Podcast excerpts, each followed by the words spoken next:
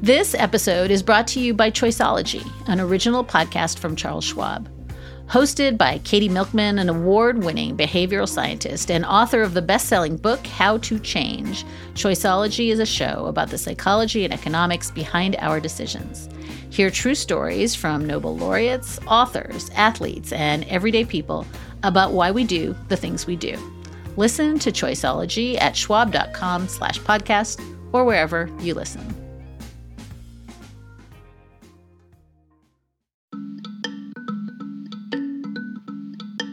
We have one very key witness to presidential attempt to interfere in the 2020 uh, presidential election, and that key witness is Donald J. Trump.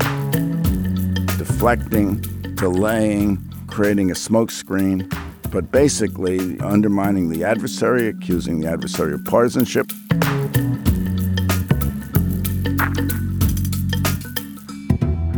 Hi, and welcome to Amicus. This is Slate's podcast about the Supreme Court and the law and the rule of law. I'm Dahlia Lithwick, and I cover those things for Slate.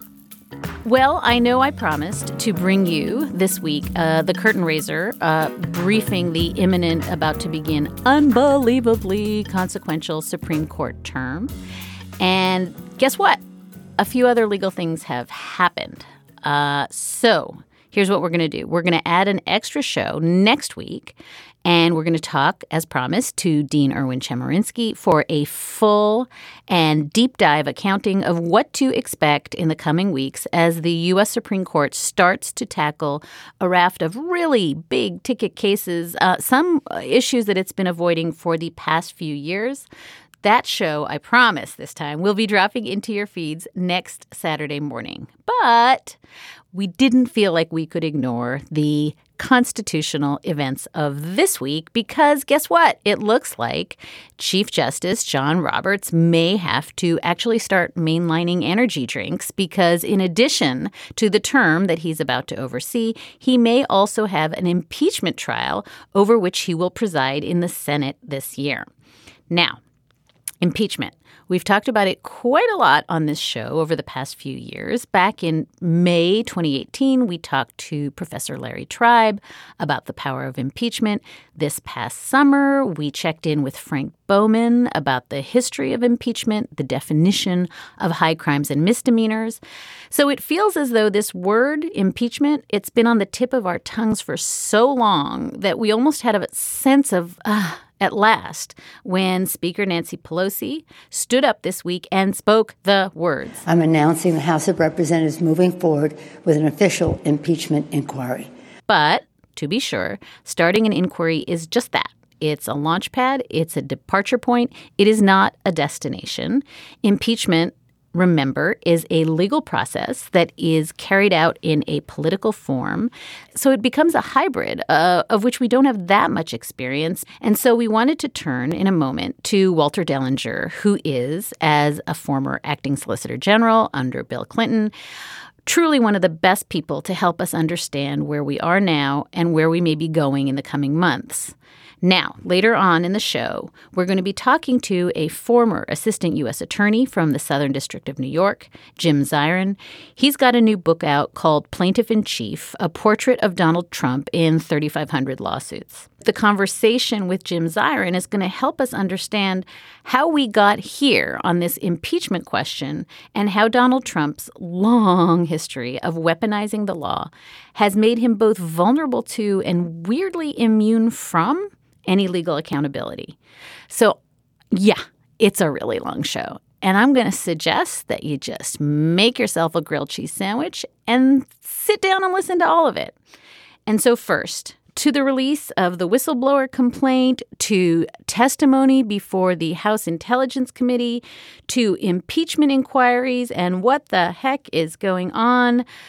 We have our first guest, Walter Dellinger. Walter is head of the appellate practice at O'Melveny and Myers. He's an emeritus professor of law at Duke University.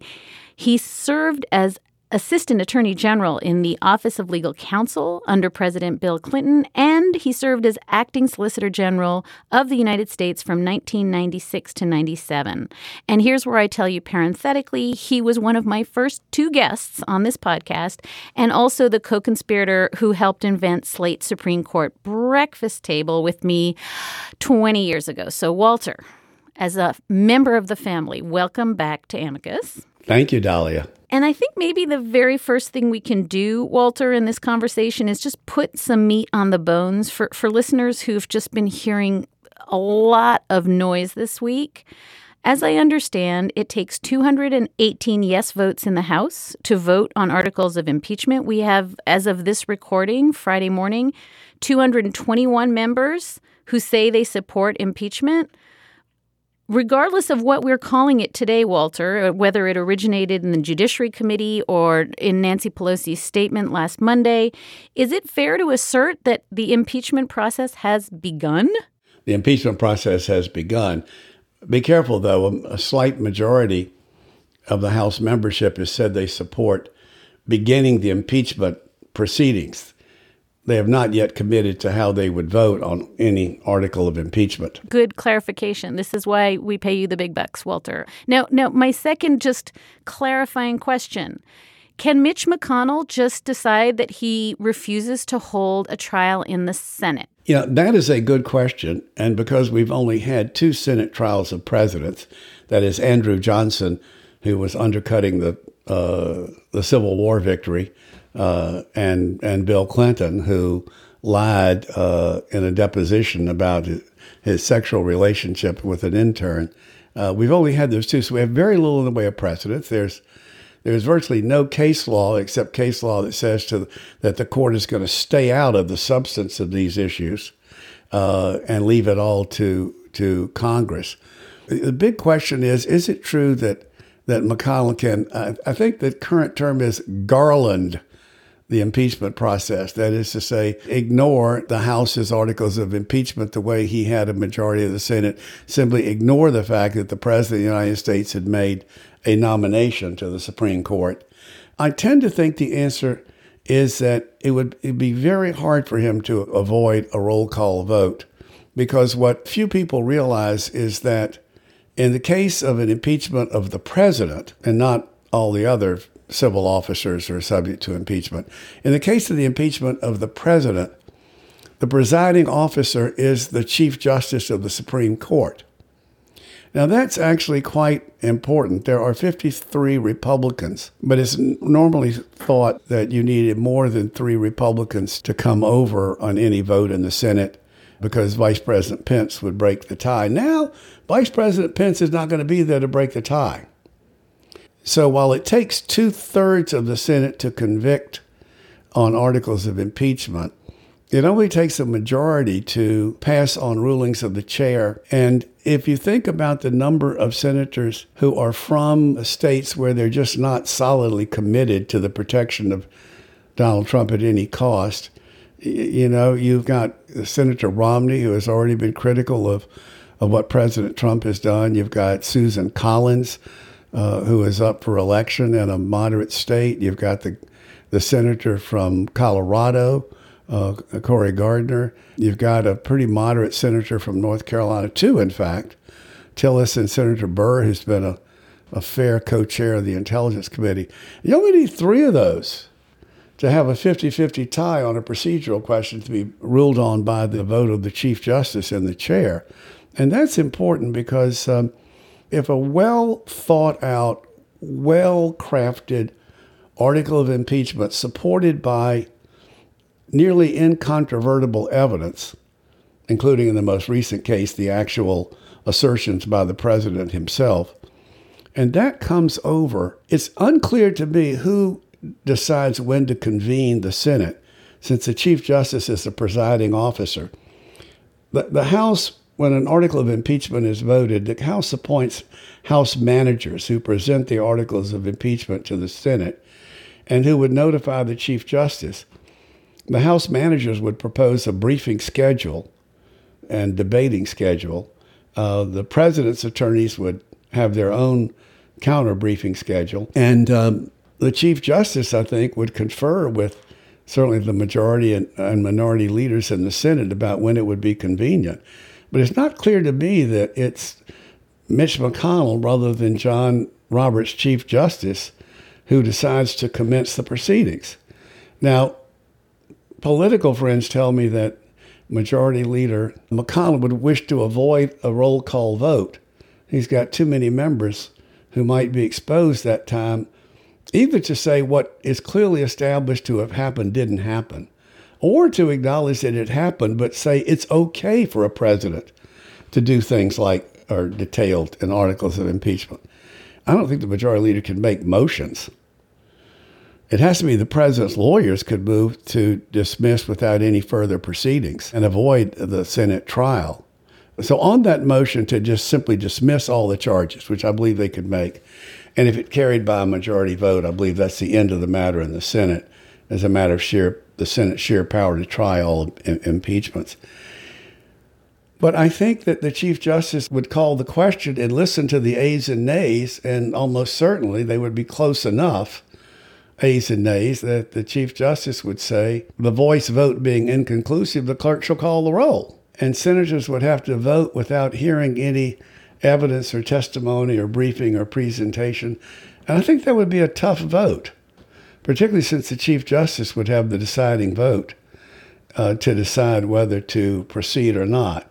The framers didn't contemplate that there would be a political party that had one member that could control how every member of that party voted. That is the, the present system where McConnell controls his caucus.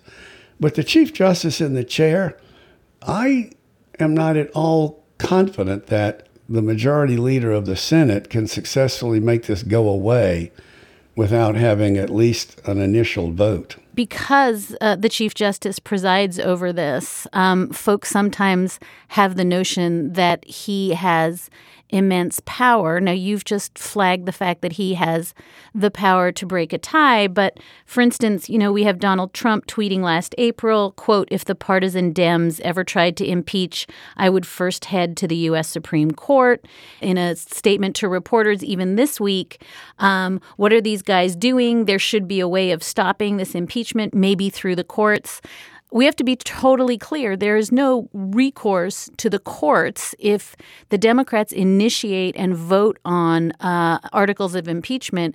The courts have no role in this other than the Chief Justice who presides, correct? That is correct. I mean, the, the Chief Justice is in a different role. He is there as the presiding officer of the Senate, you know, not in his judicial capacity. And the court has made it very clear that they want to stay out of impeachment processes. That is, the House of Representatives is the body that determines whether to bring charges called articles of impeachment. And the Senate has, quote, the sole power to try all articles of impeachment. And the Supreme Court has made it clear, even in the case of a federal judge who happened to be named Nixon, Judge Nixon, that they are not going to uh, decide what constitutes a high crime and misdemeanor. And I think they may stay out of procedural issues as well.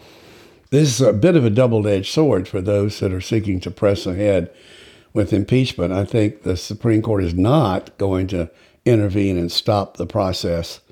But it could be that they're not going to help it out either.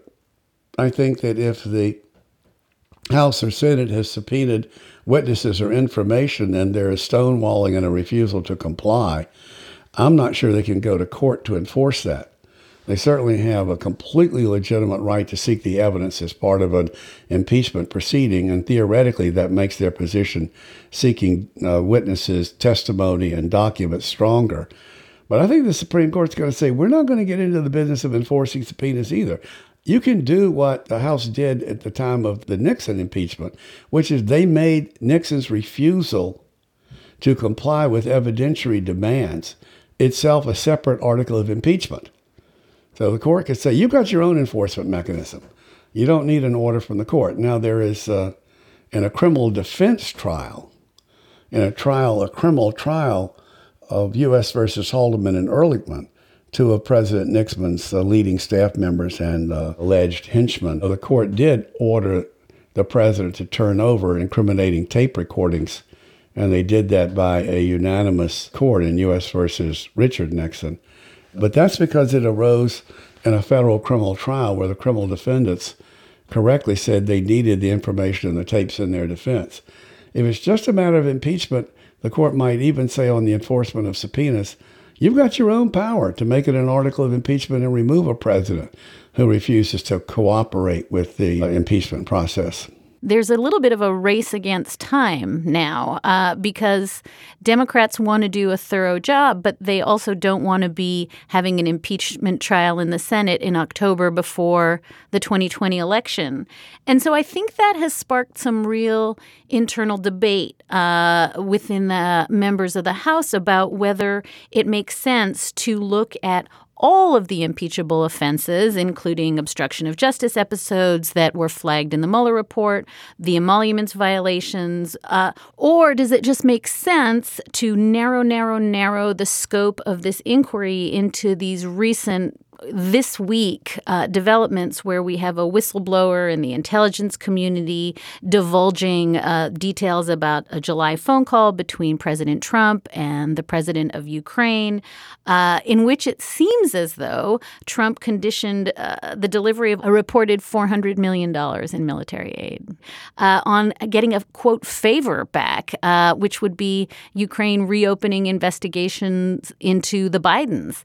So, does it make sense to go big or go small? Do you have some sense in terms of process which is the way to go? I think going small is the way to go. I don't have any particular expertise on this, but I think a single article of impeachment focused on the president's call and interaction with the chief official of Ukraine as a single article of impeachment is the way to go for the following reasons. First, let's look at the broader scheme and then come back to what we know about the phone call to Ukraine's leader.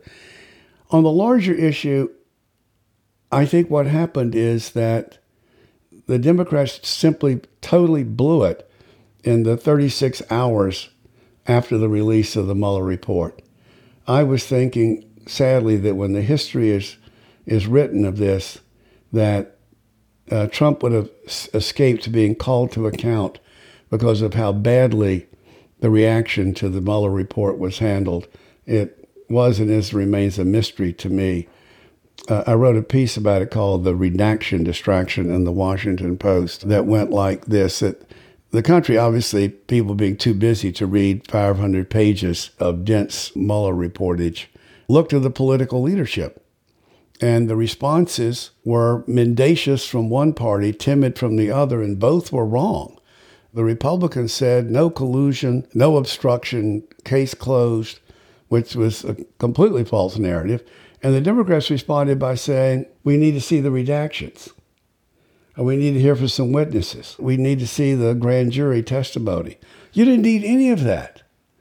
The, uh, the statement should have been that um, even on, quote, collusion where Trump was most re- reported to have been vindicated, that alone, the president clearly welcomed foreign interference in the 2016 presidential election. And the Mueller report stopped short of asserting that his conduct was, or that of others in the campaign, was criminal by saying they could not find an express agreement between Russian military operatives and campaign officials to believe that they could prove beyond a reasonable doubt the element of a conspiracy. But the president's own welcoming actions were enough. And then obstruction of justice. You know, every prosecutor you know is going to tell you that there are somewhere between five and nine dead bang obstructions of justice felonies by the president. But what the Democrats said was, we don't know enough. And that, I think, allowed the voices uh, chanting uh, uh, no collusion, no obstruction to to carry the day. And it was hard to go back and say after that, no, wait a minute. Actually, it turns out if you read the report, everything there was massive criminality on the part of the president of the most profound kind, an attempt to subvert democratic governance. But the moment passed. So now I thought, you know, we'll never call him to account when here we have a whistleblower come up with a single instance of his continuing to do as president of the United States with all of that power to be completely complicit, conspiratorial, and collusive in an effort to interfere with the presidential election. So I think they have to reluctantly give up because the, the public erroneously thinks uh, the Mueller report was largely a vindication, which is exactly backwards. But now we have a fresh thing, and what is most useful about it is we have one very key witness to presidential attempt to interfere in the 2020 uh, presidential election, and that key witness is Donald J. Trump, who is on the record about what he did uh, and is defending it and defending what, what he did. It maps on exactly to what was so profoundly wrong about what Nixon did in Watergate. Both Watergate and the Ukrainian situation are attempts by a sitting president to distort and control the outcome of a presidential election, which is a crime against democracy. In Nixon's case, he was running two years out, even behind Ed Muskie of Maine, a moderate. And Watergate was an attempt to use burglars and every other method of disruption to make sure that the Democrats nominated a far leftist like George McGovern instead of a moderate centrist like Ed Muskie. And they basically su- succeeded in doing that. It wasn't just a third rate burglary, it was an attempt to subvert the Constitution and to use corrupt means to influence a presidential election. And that is exactly what is happening. And I think why it was sent such shock waves through political uh, uh, uh, Washington when the whistleblower complained about the intervention with the Ukrainians is that it demonstrated that Donald Trump is going to use the, whatever foreign interference he can. And if he gets away with this, he wouldn't have stopped there he can call upon the North Koreans, who inexplicably has made love to a gruesome, brutal dictator with hundreds of thousands of people in concentration camps in his country. He's, he's made up nicely to the butcher of, of Saudi Arabia.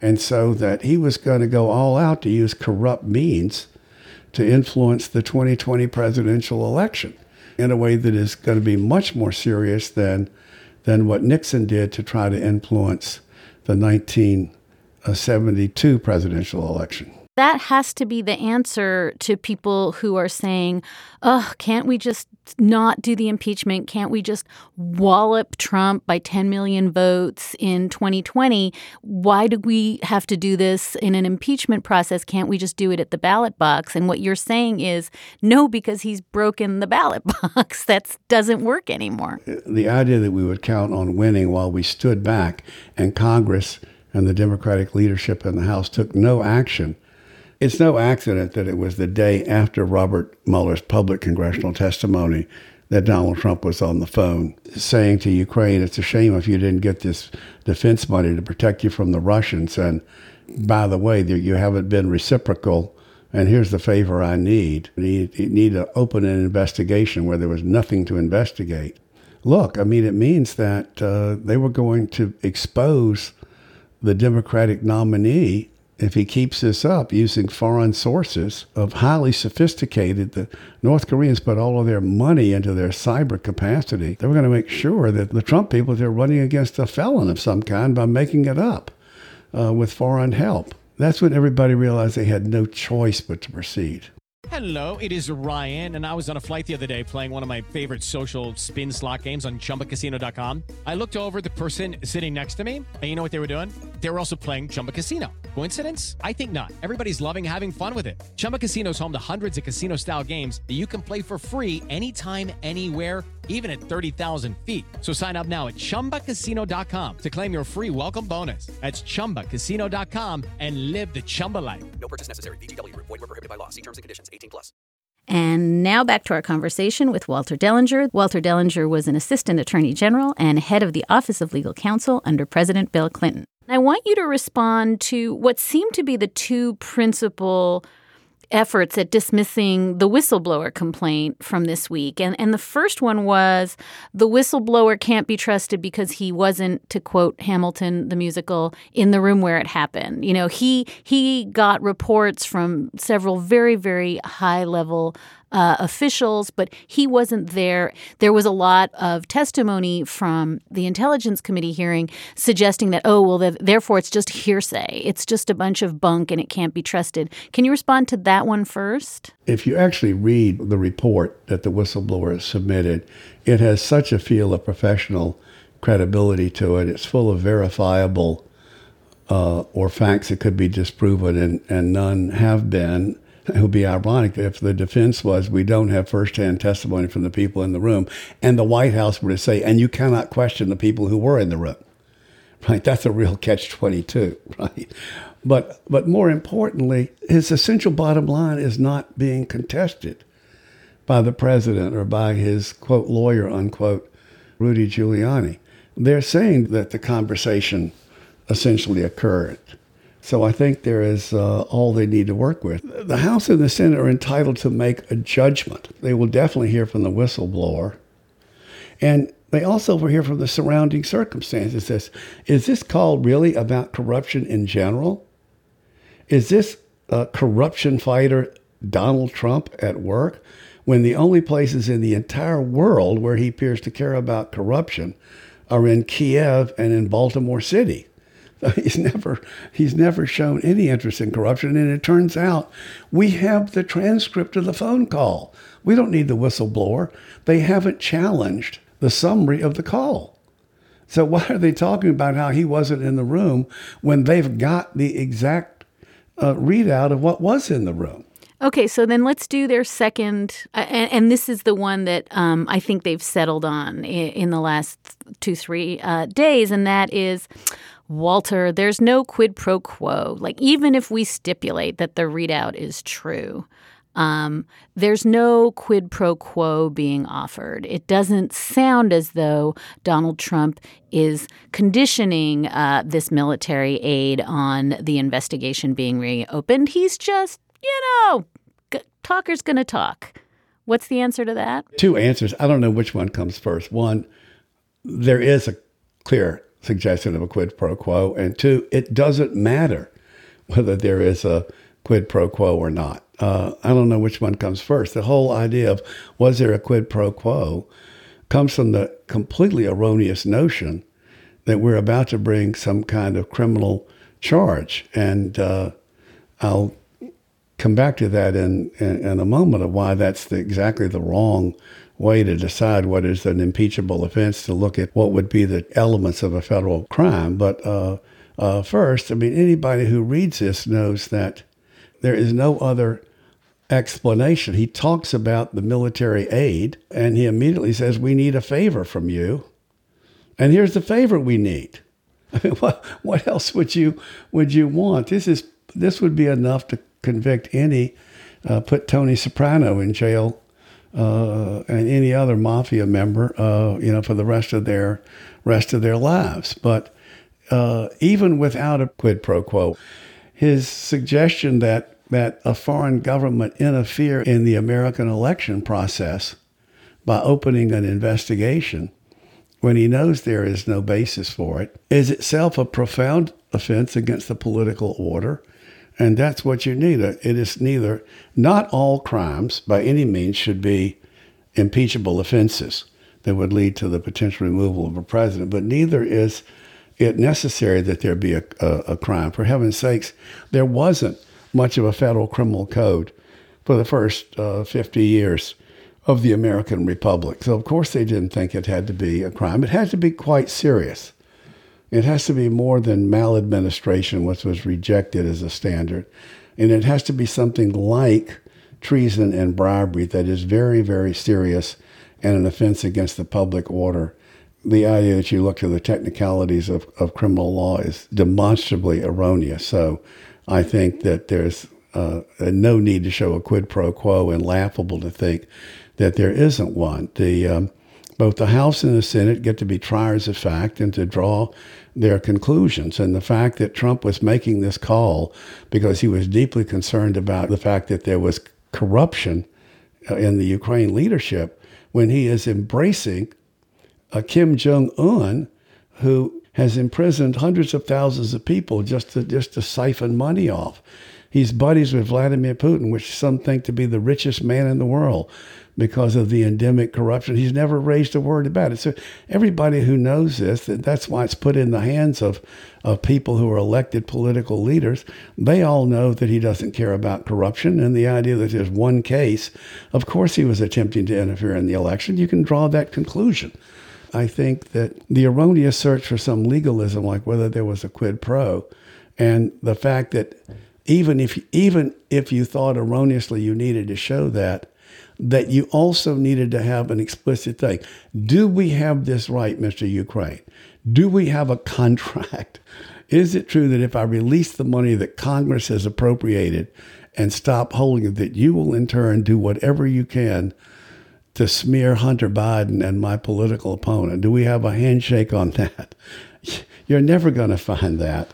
Uh, and there's plenty of basis in what was said to find a quid pro quo, but more importantly, that's not necessary. And it is, I think, for, for relevant campaign finance statutes, it is fair to say we know that he was seeking something of value, right? And Mueller has already told us help getting Oppo research on your opponents, that is sufficient. So I completely agree with you. We don't have to tag this to any one statute, but it is clear that he was asking for a thing of value, and we could be done and done without the quid pro quo if we go that way, right?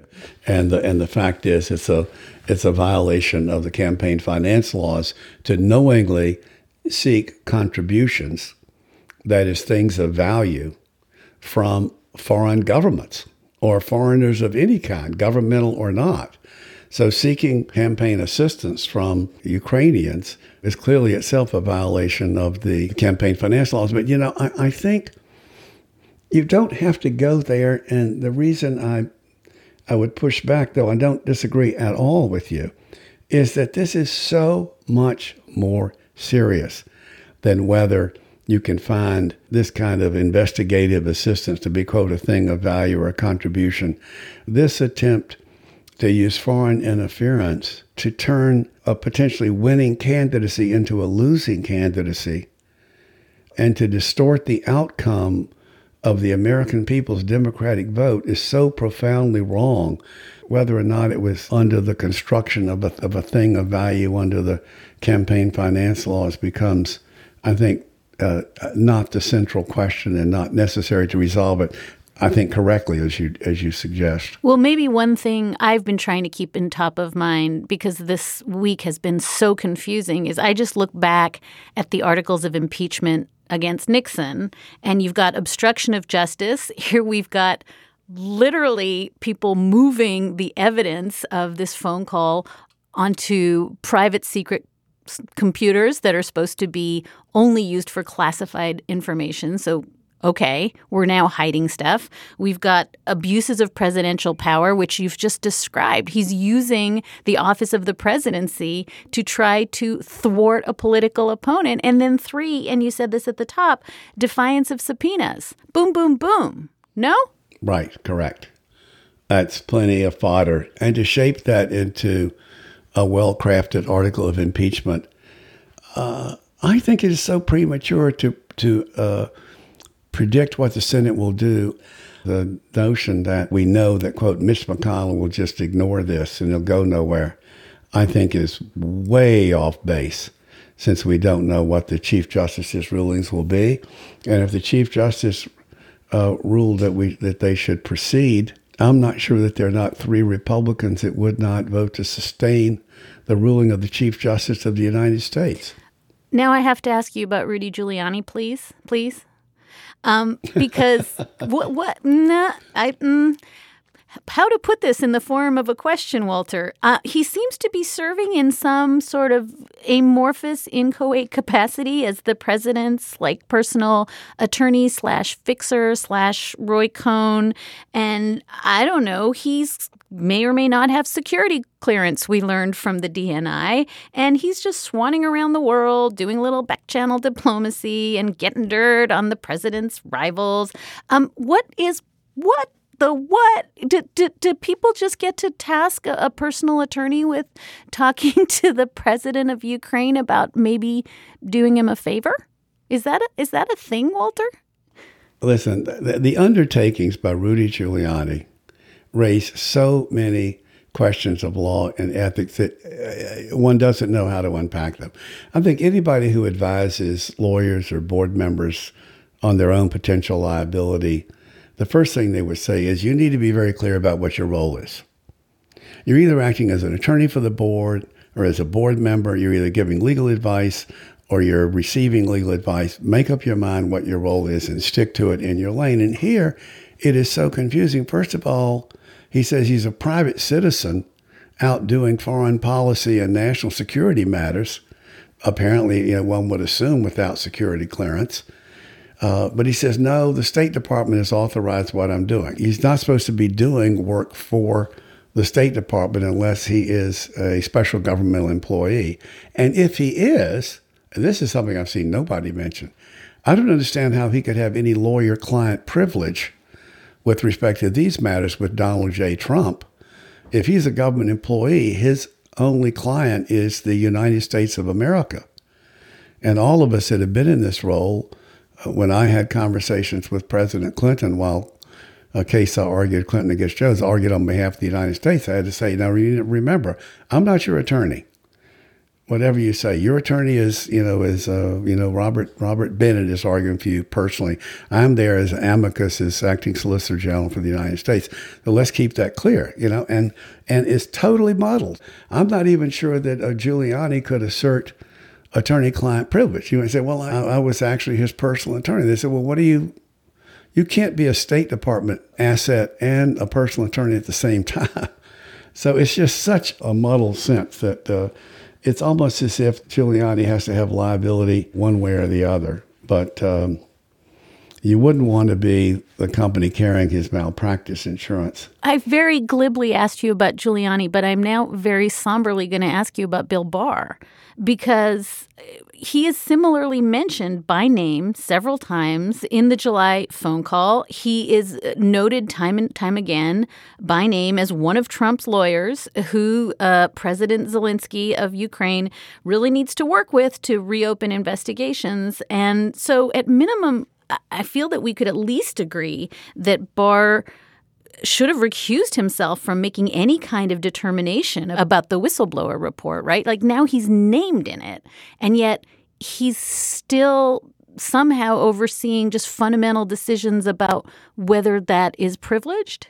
One of the questions that people ask each other who have served in the Department of Justice uh, and have been around the federal government in, in both Republican and Democratic administrations they asked each other, What's going on with Bill Barr? How do you explain Bill Barr? How do you explain the, I, I can almost say, mendacity with which he characterized uh, the Mueller report, for example? What is he doing? Bill Barr had an excellent reputation uh, in Washington, conservative to be sure, but someone who, when I took over OLC, he was one of the most helpful people in giving me advice on how to do the job. Uh, and I don't understand, you know, what's what's happening. When the department should have announced already that he recused himself from reviewing the OLC opinions on this, on releasing something where he is mentioned multiple times, and there has been deadly silence about his recusal. Why haven't we heard about his recusal from these matters? It's um, it's a mystery to me at this point. He has no business being involved in any way even if he was wrongly named by President Trump in communications with uh, the Ukrainians as someone who would be playing a role in, in working on the investigation into Hunter Biden, even if that's something that Trump made up, it's still a matter that he's named in there and he has to step aside while people are making those determinations. So I honestly don't understand what's going on. Did who knew, for example, about putting the information about the whistleblower report on a special server, uh, or, or the readout of the conversation between Trump and the president of Ukraine? There's nothing in there that requires that that be put in a special server where they put code name that is the most highly secretive thing. There's nothing in there that reveals sources and methods. Nothing that would require that level. And so it's really an attempt to keep that information from Congress that led them to put it on a special server to make sure it couldn't be read. I, just don't know what's going on with the lawyers in this administration. I would be frightened as I could be to be one of the lawyers serving Donald Trump. And, and, and that leads me to just ask briefly, Walter. You you served in the Office of Legal Counsel. Um, we all know that the legitimacy of the OLC really turns on the kind of appearance of being above politics. I mean, the, it doesn't work uh, if you are fully in the tank for the president, and I know you know that better than anyone. And and, and so I don't even understand. You know, Joseph Maguire testified on on Thursday. He's the acting director of national intelligence. That he just, even though he had this whistleblower statute that said, "I shall pass the IG's report on, I shall pass the whistleblower's uh, uh, complaint on," that he ran to OLC is its own question, and I know that was litigated ad nauseum on Thursday. But can we at least agree that why is OLC uh, putting a thumb on the scale to block this and claiming some kind of crazy, expansive, privileged slash this doesn't cover the president, so what? It's dead in the water. I mean, that just seems so outside the bounds of what OLC ought to be doing. You know, first of all, there really is a tradition of legitimacy on the part of OLC. I know that often its uh, tie goes to the president, but in the administrations of both parties, OLC has stood up to presidents.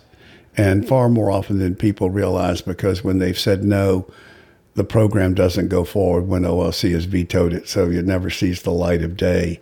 But I can tell you from Republican administrations across the aisle from me, I know instances where they stood up and said no against fierce political pressure, that the president needed something politically. So it's played a very important role in being a check on the executive branch, often with regard to matters that will never be litigated. So they're the only check. And the bottom line of the memorandum might actually not be erroneous, that uh, the matter wasn't a matter within the intelligence community. But what's distressing is that the memo reads like an advocacy document, like they're finding every way to avoid presenting this information. And uh, even at one point saying that they weren't asked a particular question about a different statute. It's almost like the whistleblowers waived a certain argument, which would be a kind of posture you would take in hostile litigation. And what's missing is the 12 people said to be in the room during the conversation between the presidents of the of the U.S. and Ukraine, and all the lawyers involved. Why isn't there an army of whistleblowers who hear that the president is attempting to have a foreign interference distorting the outcome of the election? Why are you limiting yourself to writing a highly technical memo saying in the particular subsection they cited, there's not necessarily a mandatory reporting requirement. Why not saying this needs to go to the congressional leadership immediately, today, today, whether or not it's under that statute or not, because it's an attempt to subvert a presidential election. And that's what's distressing about the lawyers defining their role in such a narrow and technical way that there have not been a cacophony of whistles being blown that you can hear on the streets outside the Department of Justice and the White House. Donald Trump, in response to all of this on Thursday, starts to make claims uh, in front of people that the whistleblower is, you know, not legitimate. He's called the whistleblower hack. But then he's really made, I think, very deadly serious claims that the folks who spoke to the whistleblower, the, the, the many people that were in the room, as you say, who came forward, they maybe weren't brave enough to blow a whistle, but they certainly came forward to this individual and said, This happened over and over, multiple accounts of the same truthful uh, uh, thing, which, as you say, also is in the readout of the phone call. And Donald Trump starts saying that they're behaving like spies and that the, you know, remedy for treason, we should go back to the old fashioned way, the implication being execution. That in and of itself is so profoundly serious. And the fact that we treat it as one of a hundred threats that Donald Trump uh, makes against the press or against judges or against journalists every day, what he has done is chilled every single person who ever thought to do the thing you just said, to blow a whistle and to report bad conduct. He's quite literally saying those people are spies. And I just wonder if part of what is just so difficult in this tsunami of teasing out what are the concrete articles of impeachment we could settle on, you and I, in this conversation. My God, doesn't threatening CIA agents and government officials who are trying to do the right thing threatening them that they should be treated as spies and summarily punished as spies, doesn't that rank way up at the top of the things that we should be looking at very seriously today? What Donald Trump said on Thursday about the whistleblower should be subject to a unanimous bipartisan condemnation, a vote of censure from both houses of Congress without further ado, because he has really put in danger the life of an American who did everything he could to do it exactly by the book. And now Donald Trump has said, we knew how to take care of this in the olden days. We knew how to take care of spies and traitors, which everybody know is that they were hanged by the neck until they were dead when you were found to be a spy or a traitor uh, in time of war.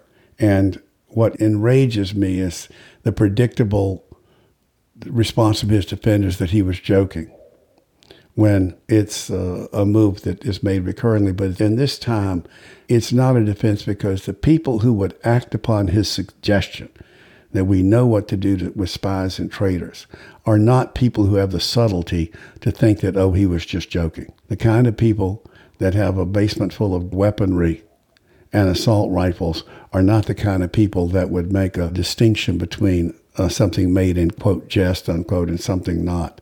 It's simply inexcusable that he has put this person's life in danger and that he is deeply chilled. This is witness tampering. And it should be universally and easily condemned by every member of both parties in the House and Senate. And I haven't seen that forthcoming yet. Where are the members of the president's party on, on this one? Walter Dellinger is head of the appellate practice at O'Melveny and Myers. He's an emeritus professor of law at Duke. Served as acting, uh, served as assistant attorney general in the Office of Legal Counsel under Bill Clinton, and as acting solicitor general of the United States. Walter, uh, this was unbelievably sobering and also unbelievably helpful. Thank you very, very much for joining us. I enjoyed it greatly, as always. You asked the most incisive questions, and um, let's see what happens. I want to take a moment to talk to you about our membership program, Slate Plus. If you are hearing this, you're listening to the regular version of our show, and it's great, isn't it? But imagine how much better it might be to enjoy this show totally and utterly commercial free. That's just one of the things you'll get with your Slate Plus membership. You'll also get access to bonus segments and extended versions of your favorite Slate shows. And Slate Plus members will be getting an extended version of this next interview with former federal prosecutor Jim Zirin about all the ways Trump's previous thousands of lawsuits inform how he governs and how he might fight impeachment. Slate Plus is only $35 for your first year. You can sign up free for two weeks to check it out first. And on top of all that, by signing up for Slate Plus, you'll be supporting this show and all of the journalism we do here at Slate.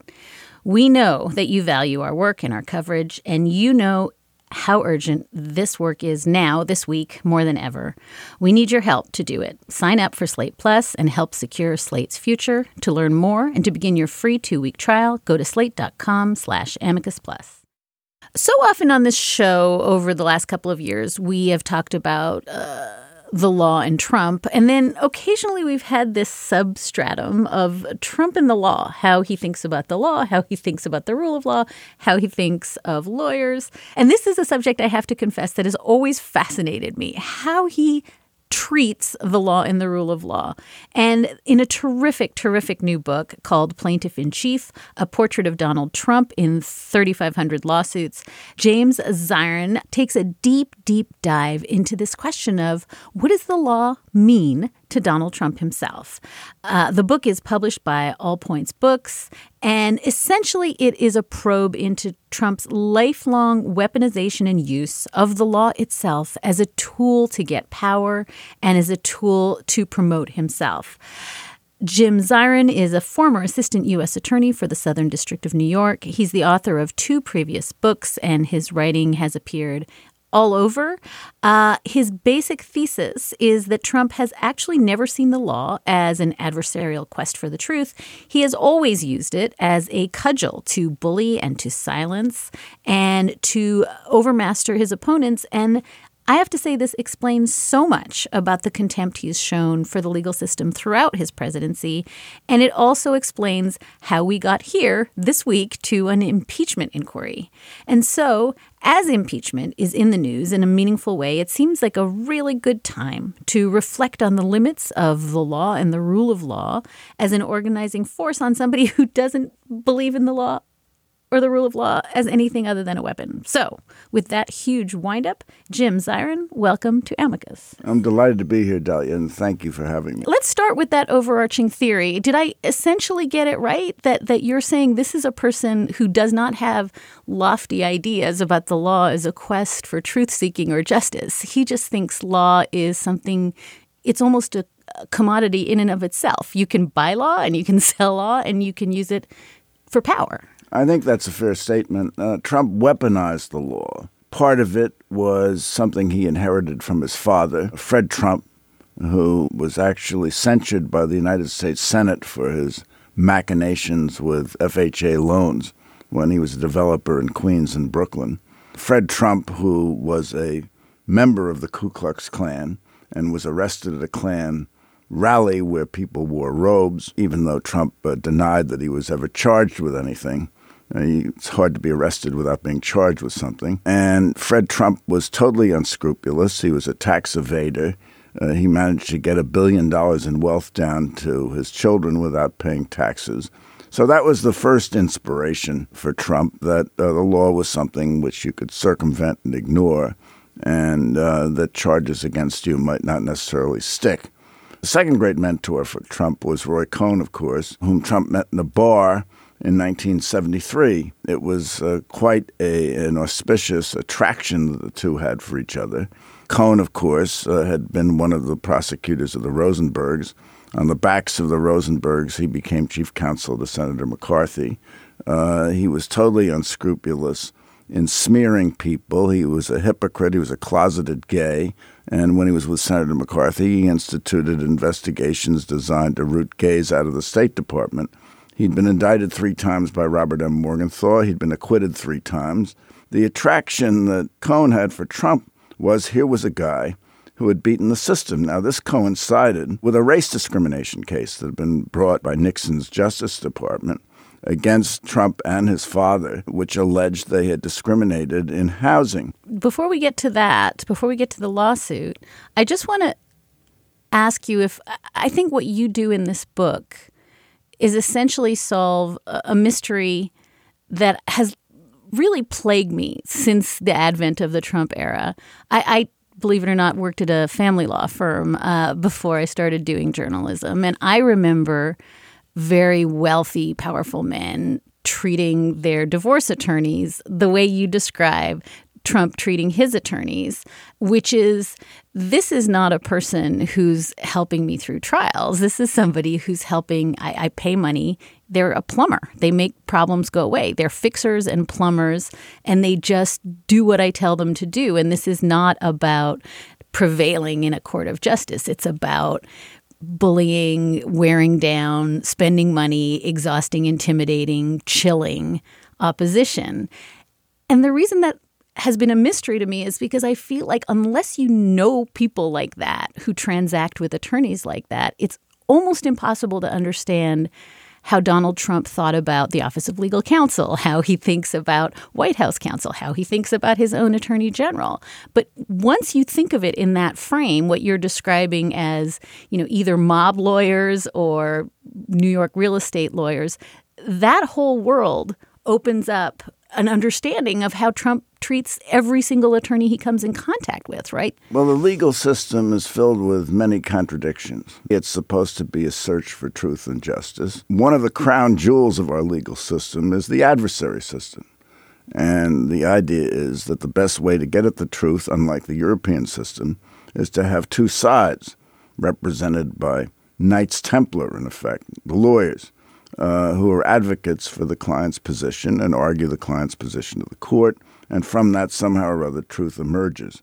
Cohn and Trump perverted this system. Cohn had often said that his job as a lawyer was to get the best possible result for his client by whatever means. Trump bought into that.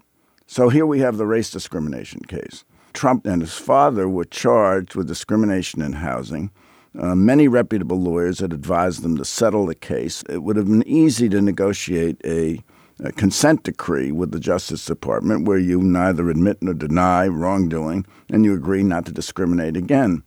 Cohn said, um, You've been misadvised by these other lawyers. We've got to fight this thing and we'll win. And uh, Trump bought into that.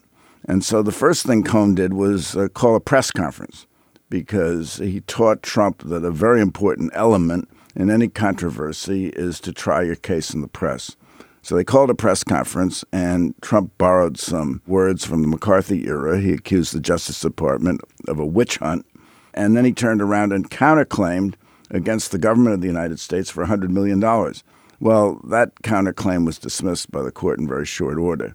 The next thing that happened was they uh, uh, made all sorts of allegations and affidavits before the court, signed by Cohn, in which they accused the two female Justice Department attorneys, and there weren't so many in those days, uh, of uh, being overbearing, of uh, uh, browbeating witnesses, of using Gestapo like tactics. Well, the Justice Department, of course, responded saying that wasn't true.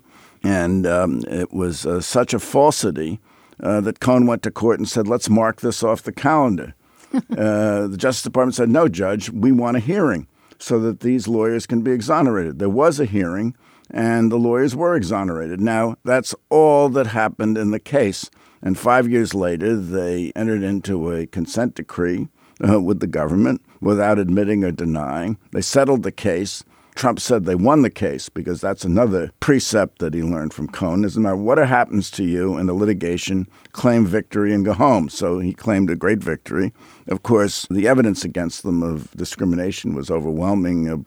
So that was the, the second precept that he learned in how to weaponize the law. And there were others as well deflecting, delaying, creating a smokescreen but basically undermining the adversary, accusing the adversary of partisanship, which was just what Cohn did with Morgenthau, saying it was a personal vendetta, it was political, and uh, trying to sidestep the rule of law in that fashion. And it's so staggering to layer that against even events we're seeing this week, right? This is exactly the playbook going after the whistleblowers, suggesting that the whistleblowers' lawyers are corrupt and they all worked for Hillary Clinton and Chuck Schumer. I mean, this is just the playbook, the language of witch hunt, the language of personal attacks because the enemy, deep state enemy, he's this stuff is decades old. You're saying, and people uh, tend to believe it. I mean, Cohn used it because he found it to be effective. Of course, he was eventually disbarred for um,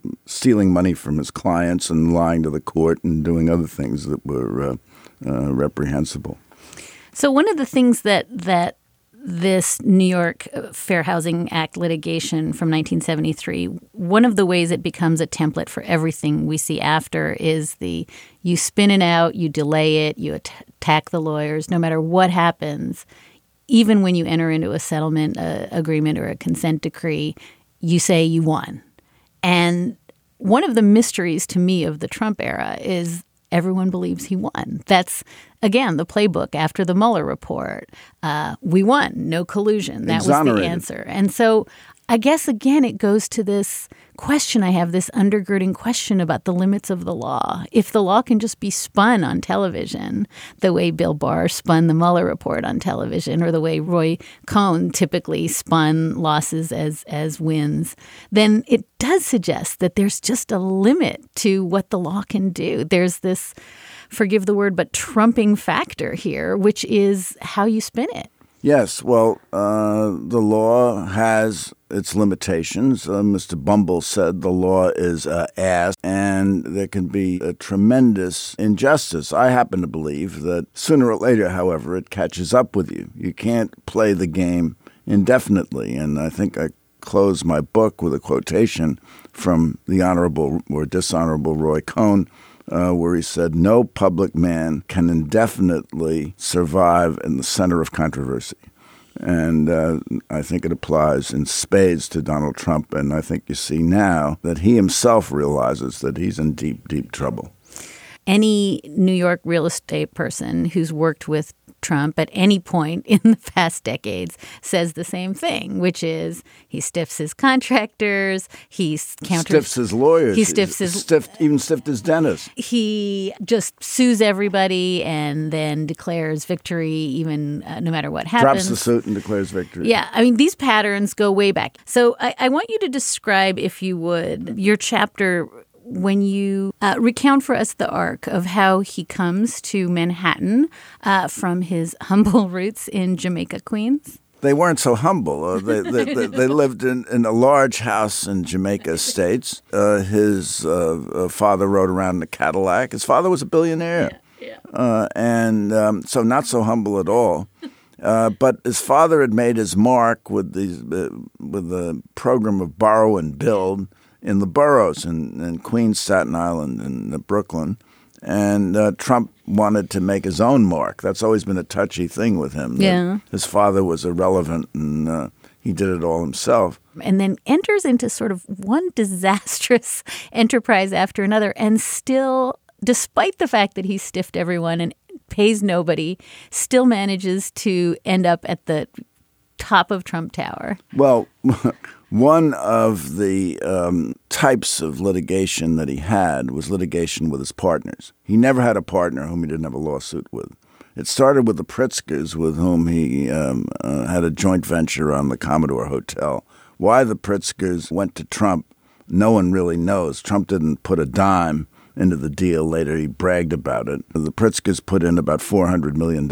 And then the idea was, in effect, to get some green mail. So Trump sued the Pritzkers for a billion dollars. And to get rid of him, uh, they gave him uh, 20 or 30 or 40 million dollars, and he went away. So he had kind of uh, some seed money for his further operations everything he touched seemed to be bad. He was involved with some Chinese partners on the West Side Yards. He sued them for a billion dollars. That suit was dismissed. And the Chinese had much more money than Trump to litigate the case. And at the end of the day, Trump's case was dismissed.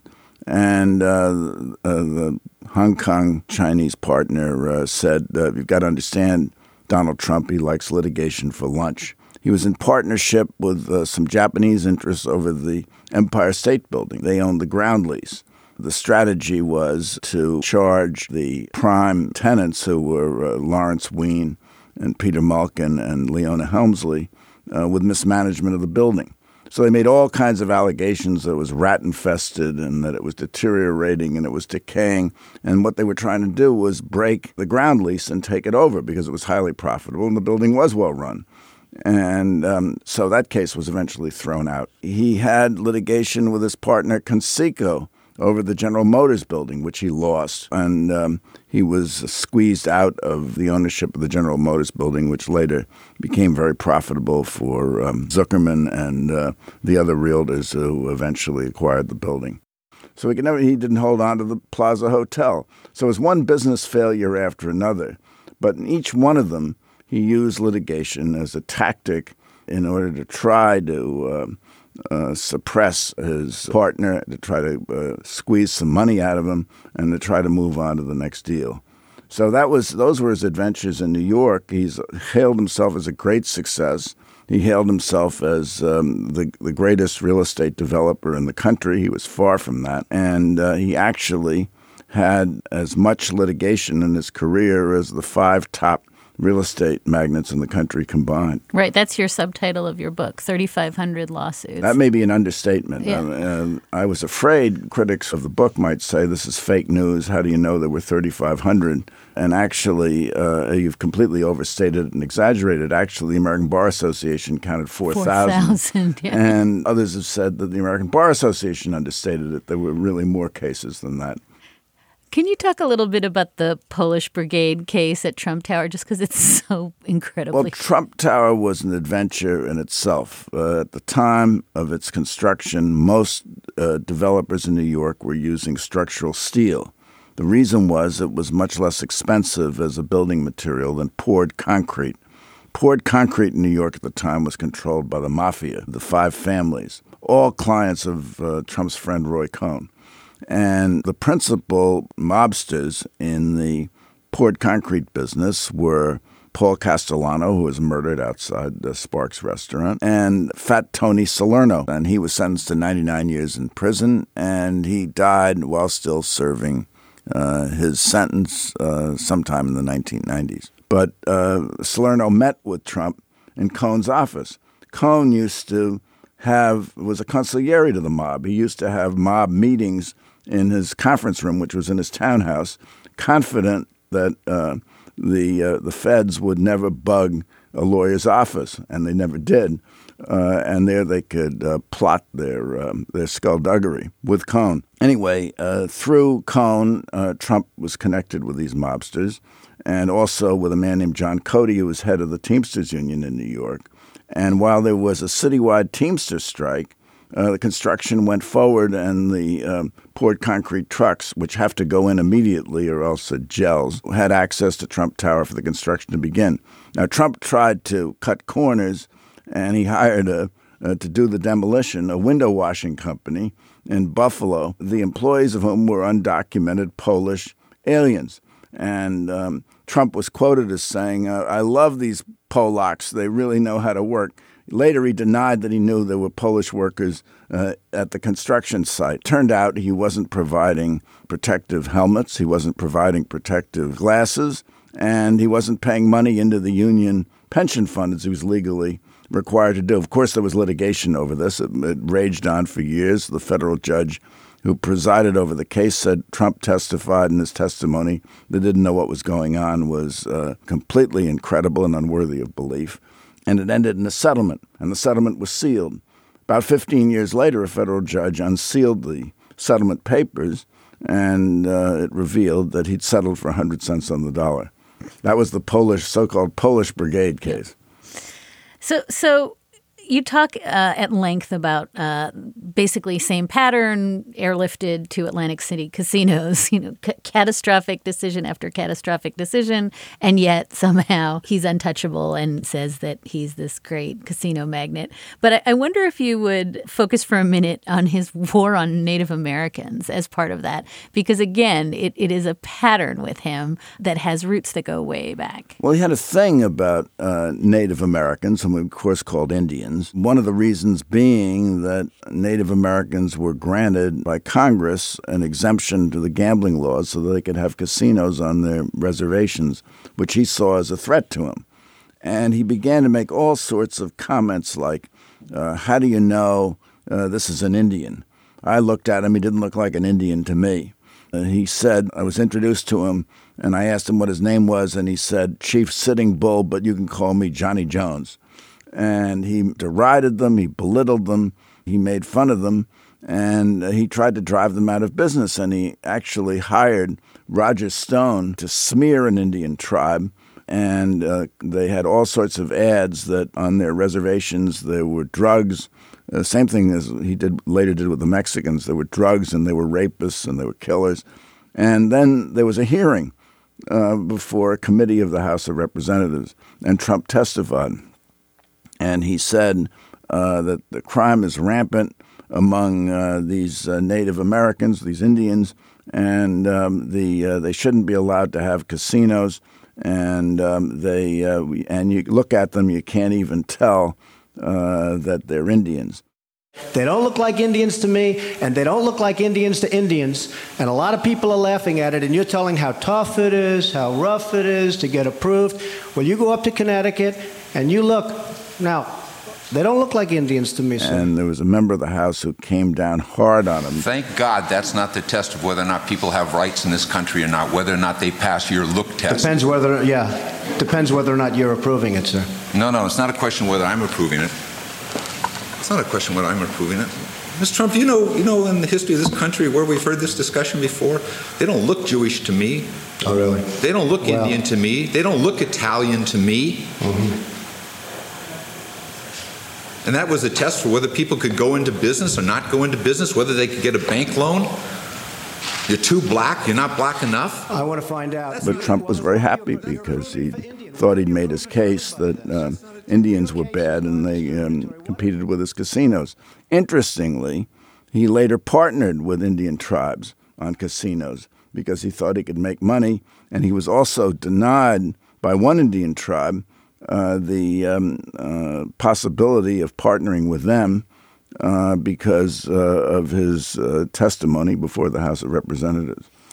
So, Jim, we've talked a lot about the ways he weaponizes the law for his business and real estate interests. But the other point you make, which is sort of obvious but subtle, is that he also weaponizes the law to protect his name and his brand. And for that, he uses, instead of real estate law, he uses libel, he uses defamation suits, he uses these non disclosure agreements and these. And he uses trademark law. Now, one of one of the prize cases he brought was against a, a mother and father uh, who had a small business in Syosset, Long Island. Uh, it was called Trump Travel. It was called Trump Travel because they booked bridge tours for people to go on a boat and play bridge. And also, Trump kind of connotes excellence like uh, Ace Hardware, uh, primacy. So, Trump had never been in the travel business and um, in any way, shape, manner, or form. And uh, somehow or other, this was called to his attention. So we sued them to um, enjoin them from using the name Trump. Uh, there's, an old joke about Otto Kahn, who was a great German Jewish financier, and he was walking in a certain neighborhood, and he passed a tailor shop, and it said uh, Joe Kahn, tailor, Otto Kahn's cousin. And he stormed into the shop and he said, I am Otto Kahn, and you are not my cousin. I demand you get that sign down. And so the next week he was walking in the same neighborhood and passed the tailor shop, and there was a sign Joe Kahn, tailor, formerly Otto Kahn's cousin. and Trump tried the same uh, thing with the travel agency. Uh, they lost their life savings defending the case. Eventually, it was settled, and the settlement was they had to drop the sign Trump down uh, five points in type, but they could continue to use the name and have it in the window. And then Trump sued them again for violating uh, the settlement agreement. The judge uh, dismissed the case. He said it had been settled and that was the deal. But he said that the, the type was still not small enough. Then, being a bully that he was, he took on someone um, that really was in a position to defeat him. There were two brothers named Trump from South Africa, and uh, they were in the pharmaceutical business. And they used the name Trump in their pharmacies.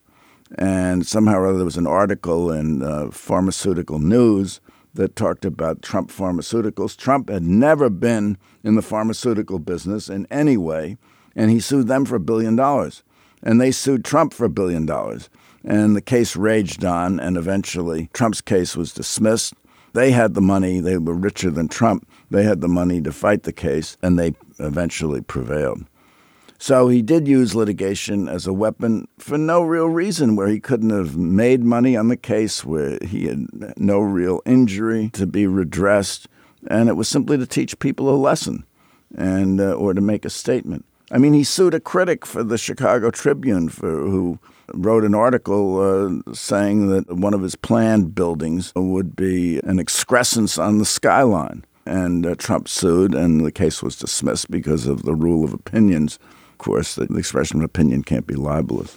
So I guess this brings me to the ugly underbelly of the book, which is time after time he uses his litigation to just grind people down. I mean, this is a person who as you say, almost always punches down, rarely punches up. And I, am thinking of the woman in the Trump University suit whose life he destroyed to the point that she just wanted to withdraw. And then he wouldn't let her withdraw because he wanted to keep destroying her life. And there's a way in which the cost of being in litigation with him literally the cost financially, but also the emotional toll and the physical toll and the hours and years of your life given over to this means he wins. Even when he loses, he wins. And that is just a disparity of wealth and power that now feels, when I look at it in the aggregate in the book, baked into the system. Well, of course, he didn't win the Trump University mm-hmm. case. Uh, he settled for $25 million. The um, students, so called students, got uh, their money back, or most of their money back. It was an outrageous case. Was brought as a class action, and as you say, he centered his vitriol on the class representative.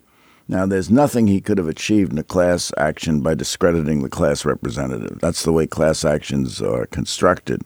And uh, actually, the class representative, who I think her name was Tarla Makaeff, had prevailed in a procedural round against him and had gotten almost a million dollars in legal fees. But he took off on her and she said she couldn't stand it anymore emotionally. She wanted to get out of the case.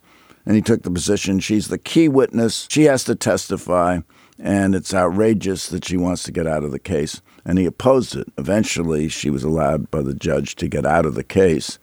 She was entitled to get out of the case, and another class representative came in.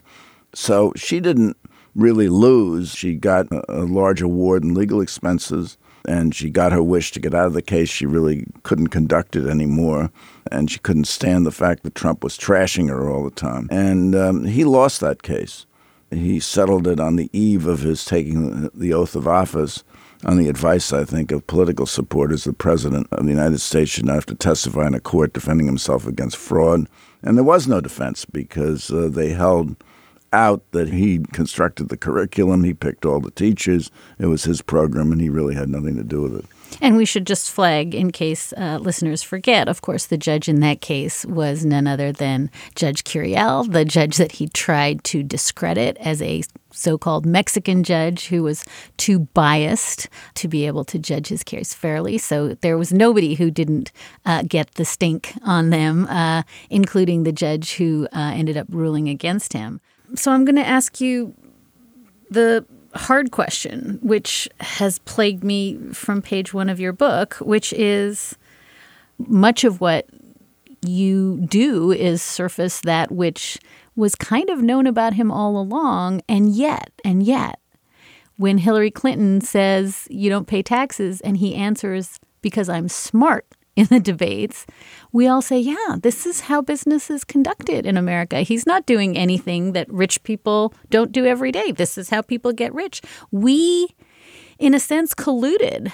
Uh, and I don't mean we, you and I necessarily, but I think Americans have fully bought in to the principle that you weaponize the law and lawyers to get rich, and that what he's doing is, in fact, no different from what any other rich person does, and that makes him smart. Am I too cynical?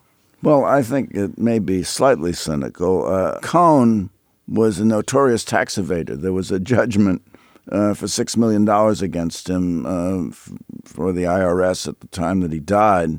Uh, he wrote a book in which he said, No one who is smart pays taxes. And this was the template for uh, Trump and uh, his attitude and his father's attitude, actually. They were notorious, flagrant tax evaders. They saw loopholes. Now, uh, is that smart? Is that how rich people get rich? Maybe it's true of some of them. But the fact is, there were, in my view, there were so many horribles paraded before the electorate about Donald Trump in articles in the Washington Post, articles in the New York Times, and other media, not even necessarily the mainstream media. People became anesthetized, and maybe some of them are still anesthetized, and they don't see the evil that's involved in someone who is willing to violate the law and uh, play the system and who believes that the means justifies the ends. And, and you see that in um, this repeated attempt to get foreign help in uh, smearing his political opponents. And uh, he did it in 2016 with the Russians, and um, he did it, uh, and it came uh, out just this past week uh, they did it with respect to Ukraine. James Zirin is a former assistant U.S. attorney for the Southern District of New York. He is the author of two prior books. His writing has appeared in Forbes, the L.A. Times, myriad other pla- uh, and myriad other places. The book is Plaintiff in Chief: A Portrait of Donald Trump in 3,500 Lawsuits, published by All Points Books. Available this week. It's just come out. And uh, Jim, I cannot thank you enough. This has been an incredibly useful conversation. Dahlia, I can't thank you enough. I've been a fan of yours for a long time, and it's wonderful to meet you, and it's wonderful to talk with you about this subject particularly. Thank you. And that is a wrap for this episode of Amicus, the extra, extra long edition. Thanks for sticking with us. Thank you so much for listening. If you'd like to get in touch, our email is amicus at slate.com, and you can always find us at facebook.com slash amicus podcast. And uh, we love your letters and we love your feedback. Tell us how you want us to cover impeachment. Today's show was produced by Sarah Birmingham. Gabriel Roth is editorial director of Slate Podcasts, and June Thomas is senior managing producer of Slate Podcasts. And we will be back with another episode of Amicus, not in two weeks, in one week, with our long overdue term opener. Thanks for listening.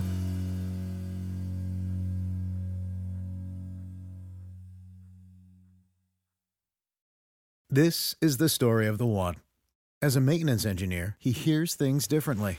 To the untrained ear, everything on his shop floor might sound fine, but he can hear gears grinding or a belt slipping. So he steps in to fix the problem at hand before it gets out of hand. And he knows Grainger's got the right product he needs to get the job done, which is music to his ears. Call, clickgrainger.com, or just stop by. Grainger, for the ones who get it done.